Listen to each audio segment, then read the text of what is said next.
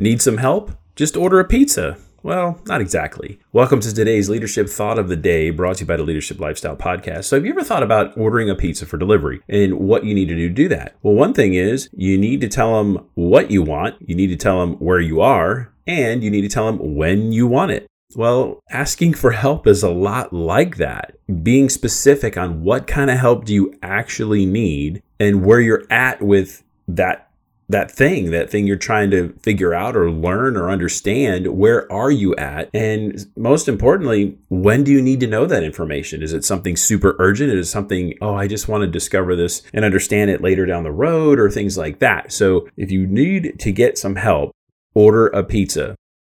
What you want, where you are, and when you need it. Today's thought of the day brought to you by Leadership Lifestyle Podcast Grow yourself just a little bit more.